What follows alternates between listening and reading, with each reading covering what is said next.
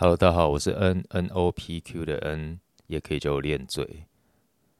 第四季居然来的这么快，啊，不像之前常常在放话说录什么，然后结果一直都没有录。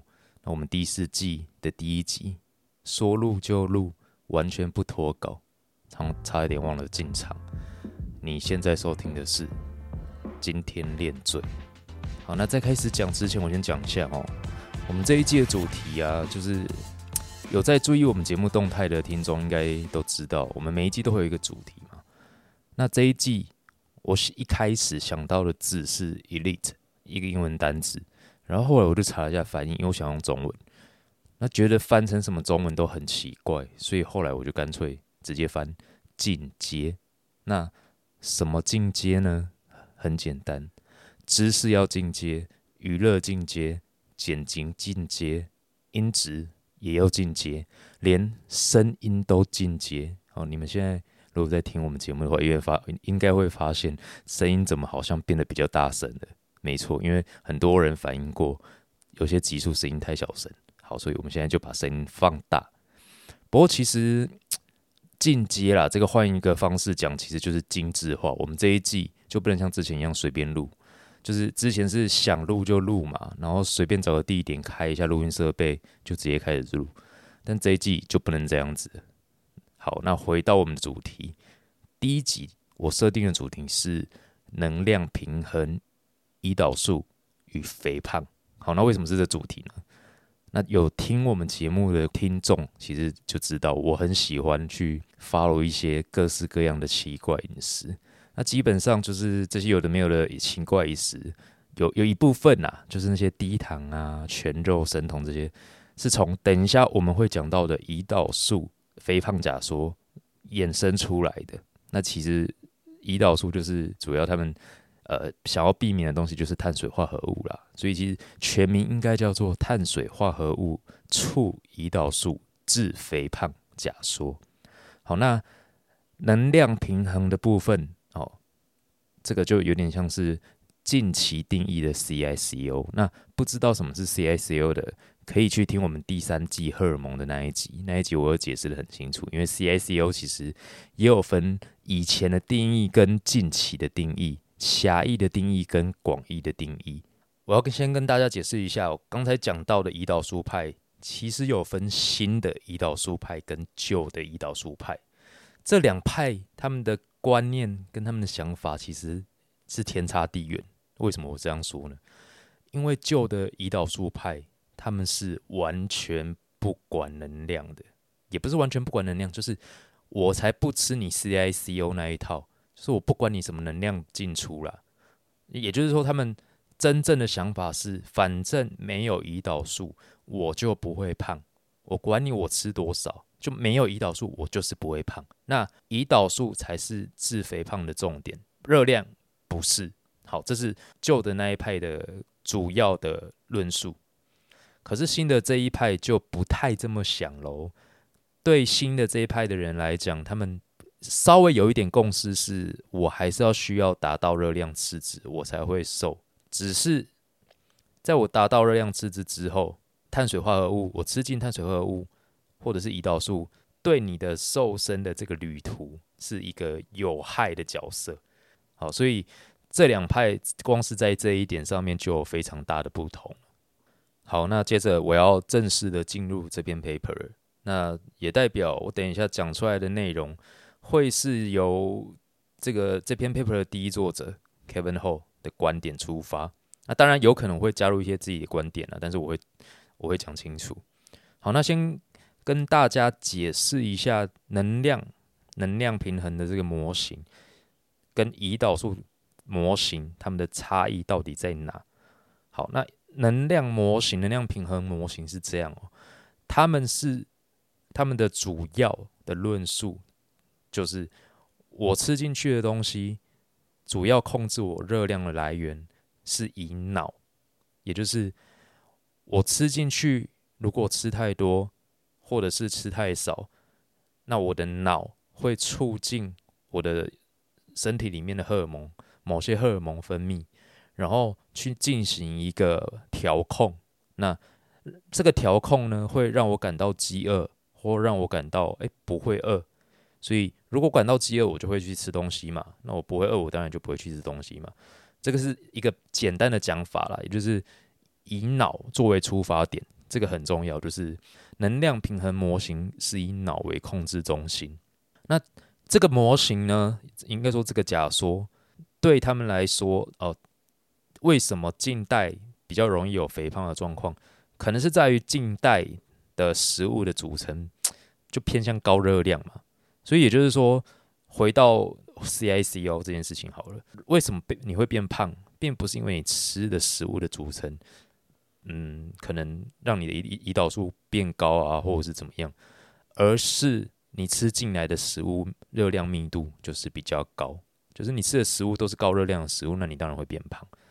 那所以对能量平衡模型的来讲，他们看的是能量，而且他们看的。调控能量、调控你的行为的主要器官是脑。好，这个是能量平衡模型的一个中心教条。好，那以我刚才讲的，可是问题是，好，我们讲到如果只看能量或或者是我们所谓的热量，食物的热量的话，是不是代表我吃进来的食物热量只要一样，那根本就没有差？诶，不是这样哦。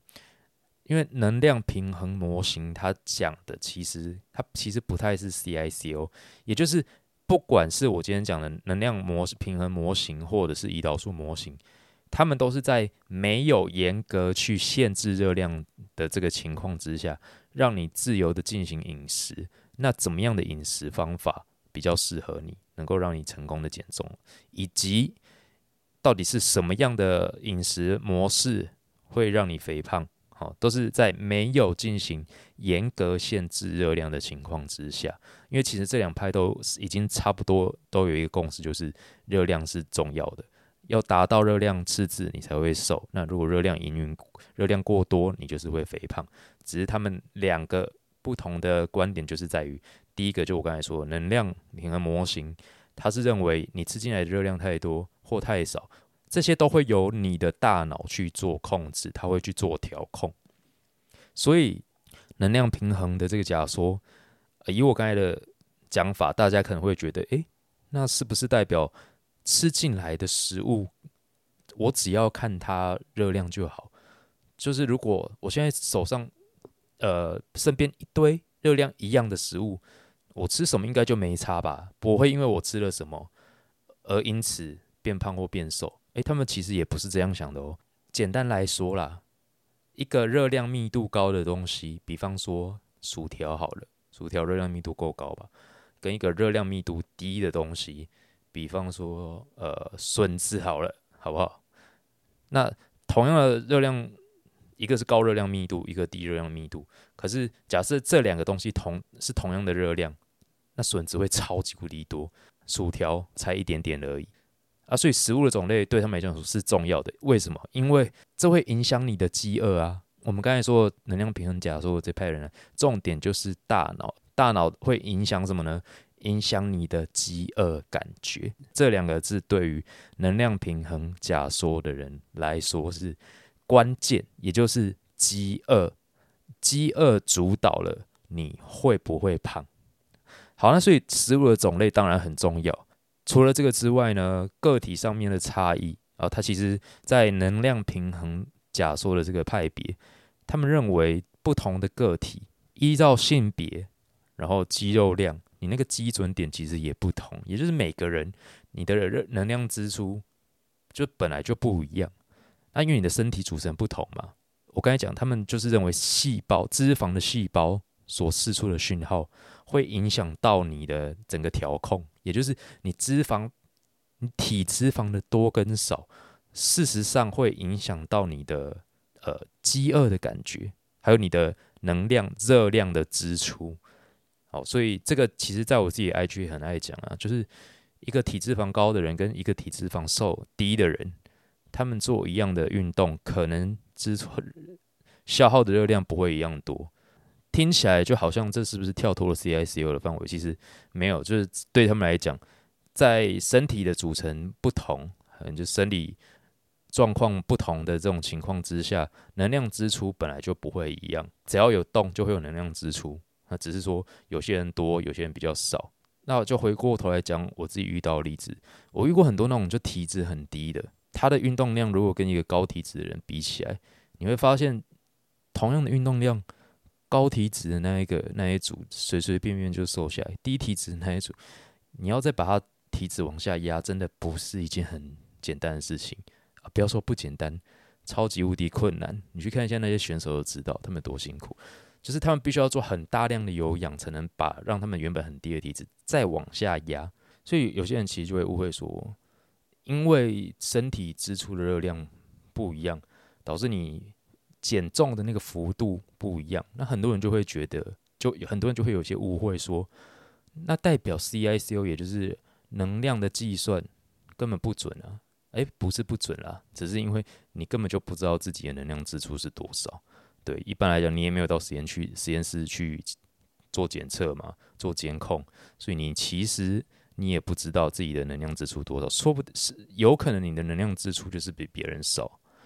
最后他们做了一点小结，是针对旧的 CICO 的一个，有点像是针对旧的 CICO 的一个结论。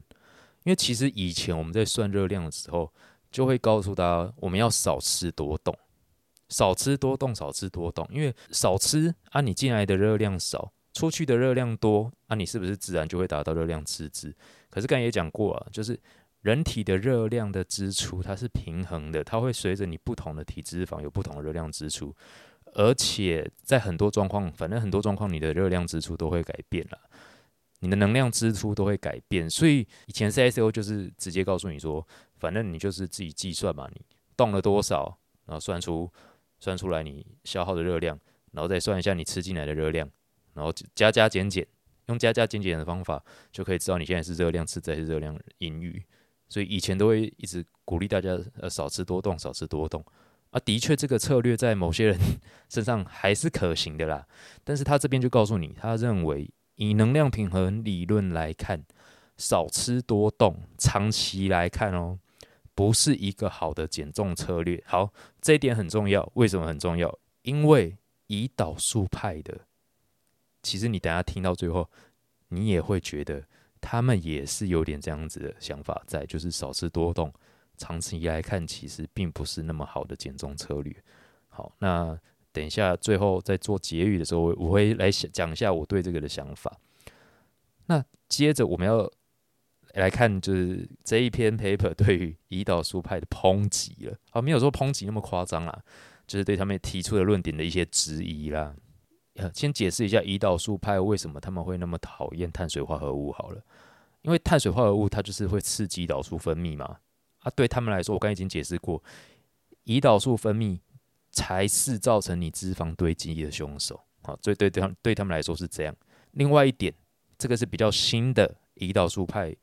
拥护者会提出来的，就是碳水化合物更容易让你造成饥饿。诶，好，我先回到我这边，好，接着这个跟 Kevin 后或者是胰岛素派人没有什么关系。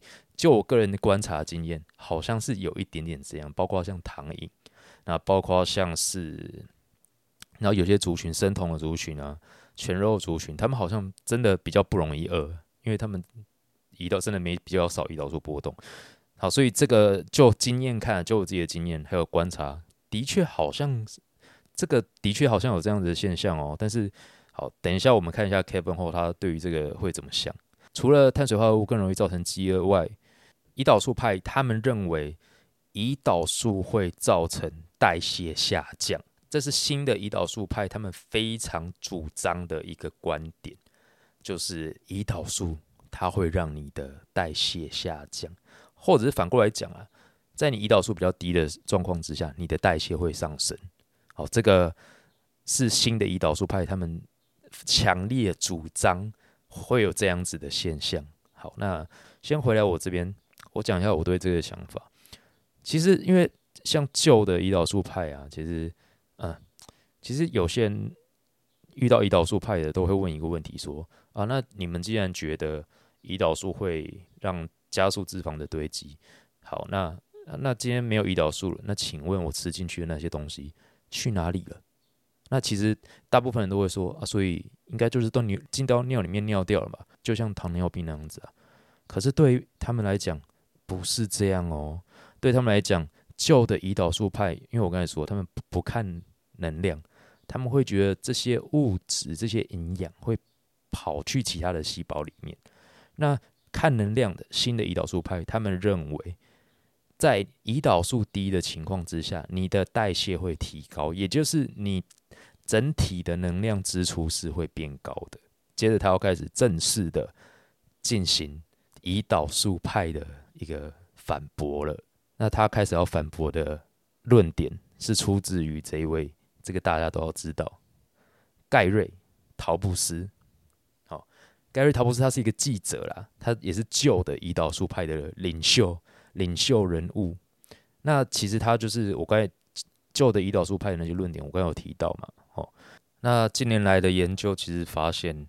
哎，你这个旧的胰岛素派的这个说法啊，我是指旧的胰岛素派就是陶布斯嘛，哈，叫陶布斯比较亲切一点，比较叫高盖瑞陶布斯叫全名会有一种好像我个人对他带有偏见的感觉，我们就叫陶布斯。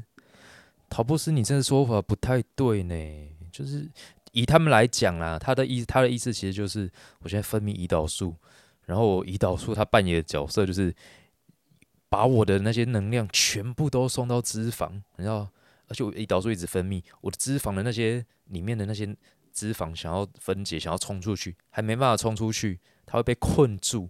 诶，这是他他们自己讲，不是我讲。他他不是真的是用这种方式来形容胰岛素，也就是胰岛素它不只是一个能够带给你脂肪养分的荷尔蒙，它还是一个会让你脂肪。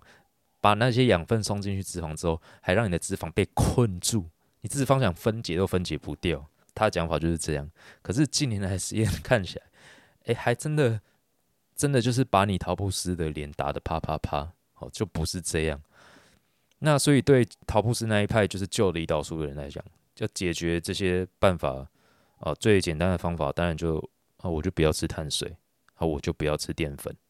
但问题是，现在也是一样。就回到我刚才讲，近代这近两三年的研究看起来，只要热量一样，好像不管你吃不吃淀粉，我热量盈余，你你就是会胖诶，热量吃太多，你就是会胖诶。诶，所以现在开始新的胰岛素，好像已经没有那么把陶布斯当神拜喽。就是大家已经有点开始渐渐的远离这个人，因为发现他的说法行不太通啊。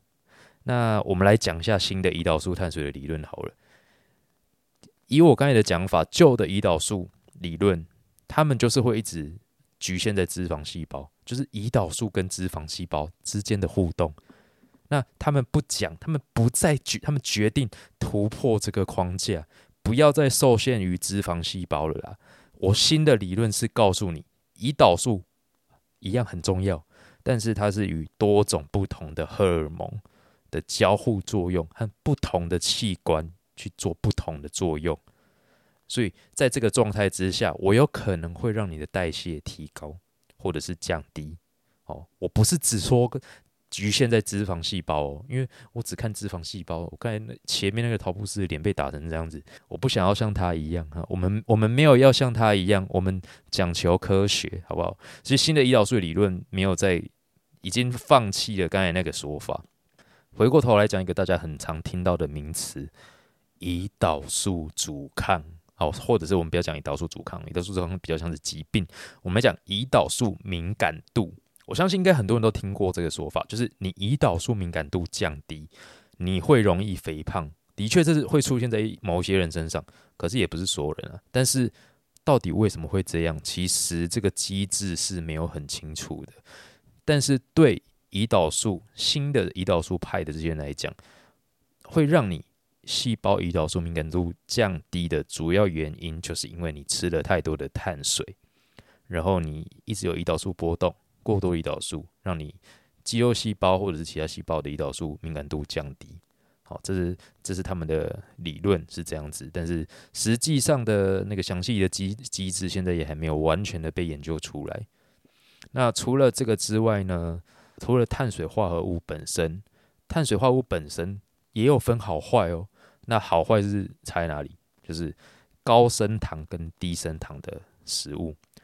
其实讲高升糖，当当然大部分就是碳水化合物嘛。好，高升糖的这些食物，它会让你更饿，而且吃更多。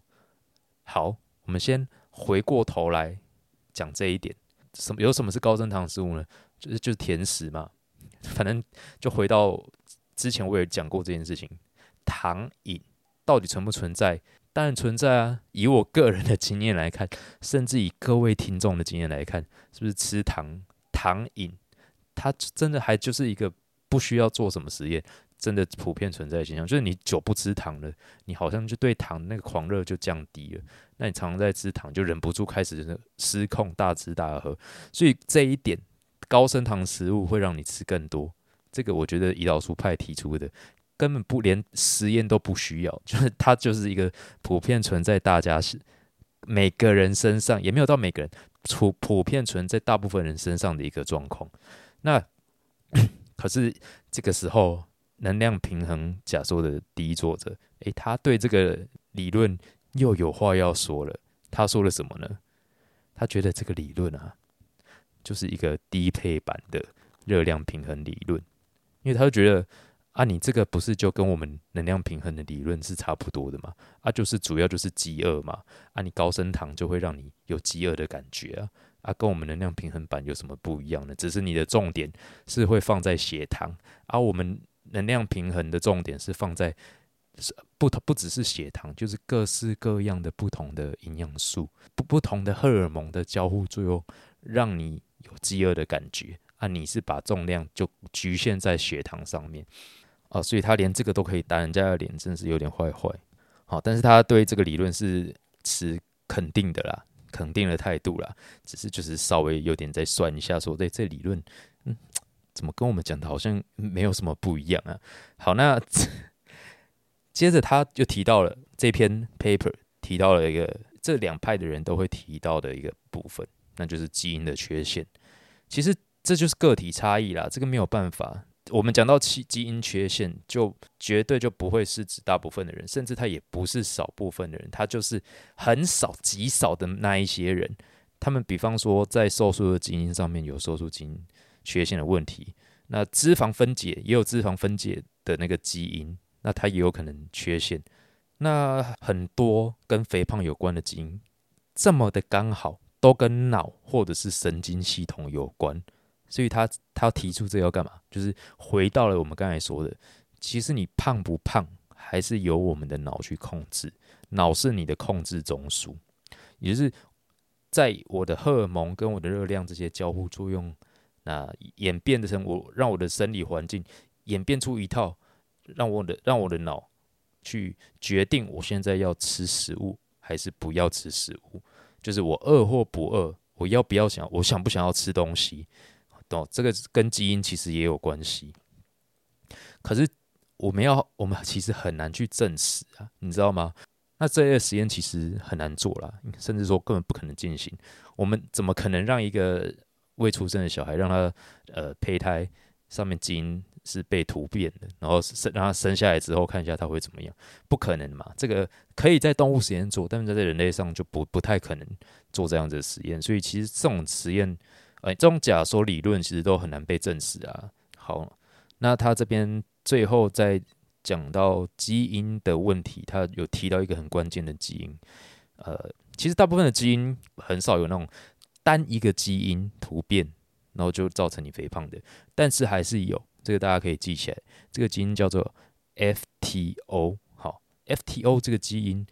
这个基因它不但会造成肥胖，而且这个基因它就是直接跟进食的行为有关。好，那讲到进食行为，基本上这个就是能量平衡他们的中心思想嘛。除了基因呢，那我们再来看比较大型的研究。那要看到比较大型的研究，要看谁？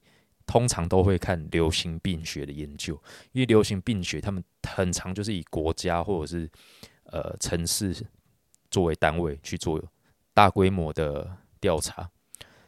那很多国家其实乡村地区的 BMI 是大于城市的，可是问题是乡村跟城市他们的碳水化合物摄取并没有什么差别，也就是我不会因为你是在乡村地区或者在城市地区哪一者，它的碳水化合物摄取就特别高。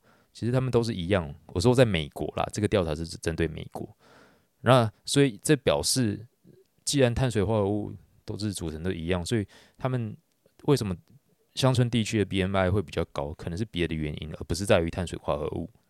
那除了这个之外，有一个长达大概二十年，然后十二十二个人的饮食就持续追踪研究，发现十二十年哦，超久的，减少碳水化合物的摄取。但是我增加了动物性油脂，哦的的这一些人，在这些人的身上发现他们的体重是上升的。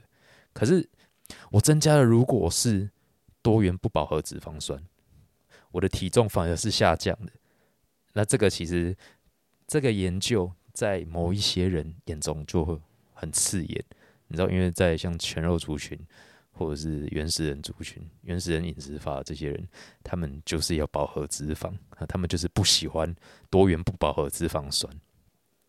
所以体重的上升跟下降啊，就以刚才讲的那种流行病病学的那种大规模的研究，就是你上升体重的上升下降，可能跟脂肪或者是食物的种类更有关系，而不是碳水。那接着他就。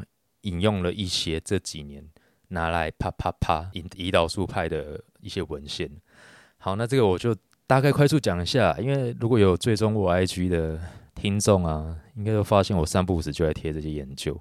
反正就很多研究结果看起来就是，第一个，我们来看 GI 值啊，食物的 GI 值的高低，我食物 GI 值高低到底有没有差？嘿，结果当然是没有哈，因为我贴过。好，那除了这个之外，脂肪高脂组跟低脂组有差吗？诶，也没有差哦。好，那我们来听听胰岛素派对于这样子的实验结果有什么看法。我念其中一个胰岛素派对于这种实验失败的看法。这应该是因为这些受试者他们不习惯这样子的吃法吧？诶诶，等一下，等一下，不对啊啊啊！不是你们自己说这样吃比较不会饿的吗？啊，如果比较不会饿，他们应该就不会再多吃了吧？啊，可是问题是，这这个你现在的说法跟你之前提出的吃 DGI 会让人家减少饥饿感，是不是又互相矛盾？诶，的确，好像真的就是互相矛盾。所以 其实这个就很复杂，就是你跟我，我刚才也有讲嘛，我自己也觉得吃高升糖的食物容易更有饥饿感，好像是真的。诶，可是为什么在实验上面？在减重上面，如果我不去做一些限制的话，不在热量上面做一些限制的话，好像成效也不是很大。所以其实这部分还是有待研究啦。就是如果我的饮食组成主要就以低 GI 为主，好，那我不饿了，我比较不会那么容易饿，那是否就代表我不会再继续去吃更多东西？哦，这是不一定的。以实验结果看起来，这是不一定的哦。所以可能啦，这是我现在这是我个人的观点。可能你在食物的挑选上面，即使你挑选的都是低 GI 的东西，你还是要看一下自己吃进的热量有多少，可能会比较好。接着我我们来讲一下药物的部分哦。他在药物上面也用了一些研究去打脸胰岛素派的说法，因为胰岛素派他们认为。就是我外源的胰岛素，也就是我补充胰岛素会导致肥胖。好，为什么会有这个说法？因为比方说很多异型糖尿病的病病患，异型糖尿病就是原本身体缺少胰岛素的这些人，诶，他们开始打胰岛素之后，很多都会变胖。啊，他们的这个说法是这样来的。可是其实也有研究针对这类的患者进行。长时间的追踪啊，就发现六个月后，他们进食行为啊，那热量支出还有身体组成都没有明显的改变，所以可能只这个只是会个人猜测啦，我自己猜的是，是不是只出现在一部分人身上啊？就是如果是以胰岛素的假说来看，说不定他有了胰岛素，诶，那让他更有饥饿的感觉，他会吃的比较多哦。这是我个人的理解，我个人的看。看法是这样子，然后他也提到了，包括像瘦瘦比啊，好，瘦瘦比，大家应该知道什么是瘦瘦比吧？瘦瘦比就是 GLP one，这个在我们在荷尔蒙那一集有讲到 GLP one，它是 GL GLP one 受体的促进剂。好，那瘦瘦比现在因为很红，我就稍微讲一下，瘦瘦比其实是会促进胰胰岛素上升的哦。可是瘦瘦比几乎是现在最有最有效果的减肥药了，啊，这个减肥药它的有效是大家有目共睹的，可是它会促进胰岛素上升，诶，那是不是有点说不过去啊？就是你们说胰岛素上升会变胖，是不是有点说不过去啊？所以他以这些药物呃的治疗研究结果啦，去告诉大家说，嗯，你们这胰岛素派的那个说法，可能要真的要更正一下喽。好，那最后。最后，他虽然他前面打了那么多胰岛素派的脸，但是他最后就跟大家，我们我们就是一个体适能的 happy family，我们就是还是要一个双方达到一个双方的共共识，大家才有台阶下嘛。那他就讲到了，不管是能量平衡派或者是他胰岛素派，其实双方都觉得食物的品质和组成很重要，也就是说。同样的食物，如果它就是食物密度高，它就是营养密度高，热量密度低。那另外一个食物是热量密度高，营养密度低。那当然，这这类的食物可能就会呃比较容易让你发胖。那比方比方说精致的碳水，它可能就比较容易容易让你发胖。所以，不管对能量平衡或者是胰岛素假说的这两派人来说。其实食物的品质和组成都是你能不能瘦身的关键。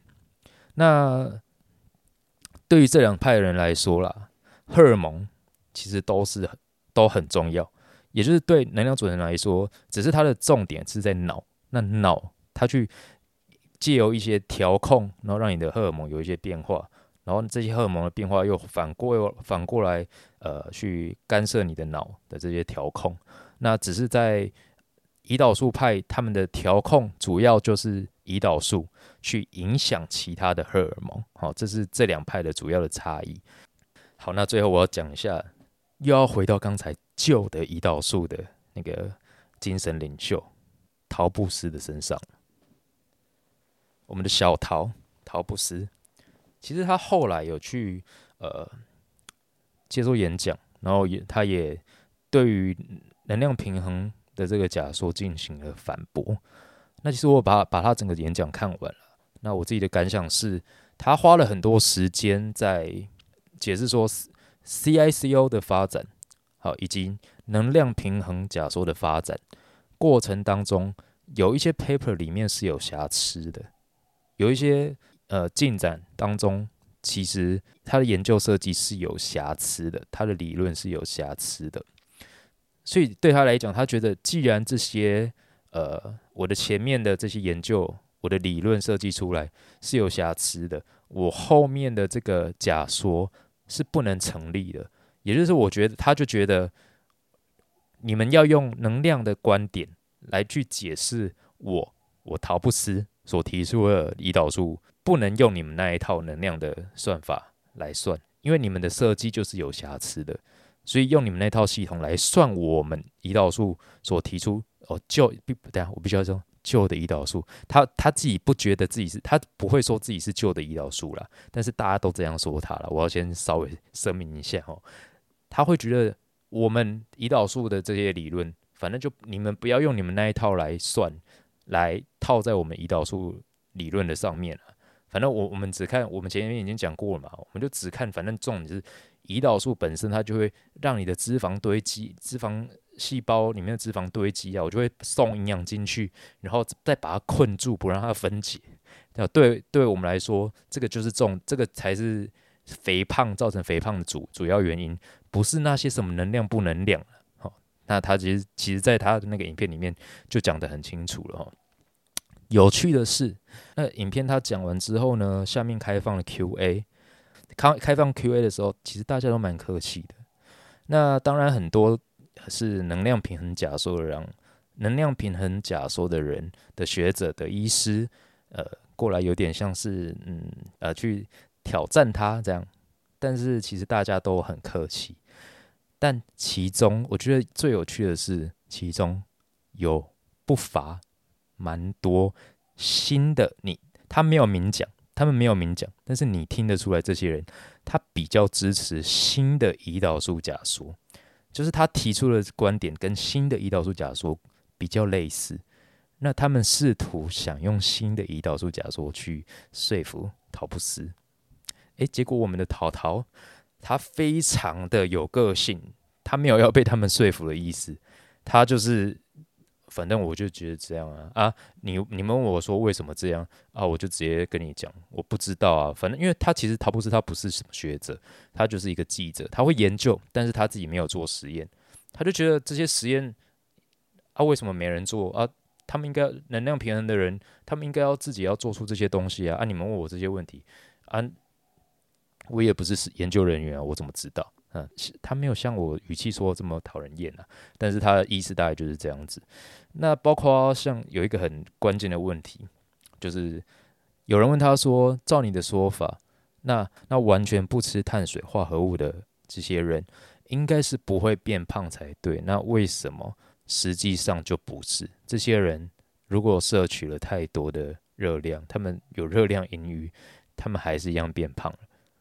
那陶布斯其实也蛮老实的哈，他就说我不知道，呃，可能是因为蛋白质吃太多啊，因为大家知道蛋白质它也会让胰岛素分泌啊，所以蛋白质吃太多，所以你因此就变胖。但是照他的理论来说，如果我都已经走全肉或生酮，啊，我蛋白质又不太不能吃太多，那我是不是就只能喝油了？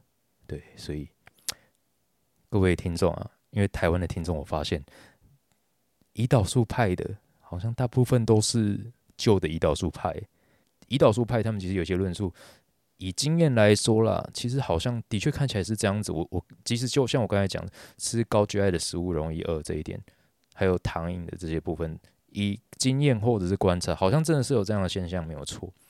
可是，如果我们回到旧的胰岛素派的那些说法，现在这么多的研究在打这些说法的脸，那还有我刚才讲，你听到那些陶布斯的回应，各位听众，如果刚好有旧的胰岛素派的支持者，是否考虑要转下阵营？哎，不一定要转到能量平衡啦，你也可以转到新的胰岛素派，因为看起来新的胰岛素派好像。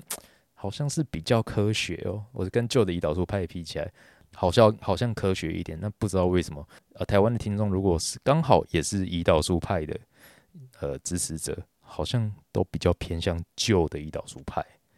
好，那呃，今天能量与胰岛素派的。大对决，好了，不是大对决啊，因为我都引用的是能量平衡派的这个说法，所以不太是大对决。那如果你对这个主题有兴趣，想要听更多胰岛素派的说法，或是你喜欢这一集的内容啊，喜欢这种比较知识性的内容，或是喜欢我，都请五星评论告诉我。那有什么想要听的内容，或是建议，或是问题啊，也请大家五星评论。那今天就先这样喽，我们下次见，拜拜。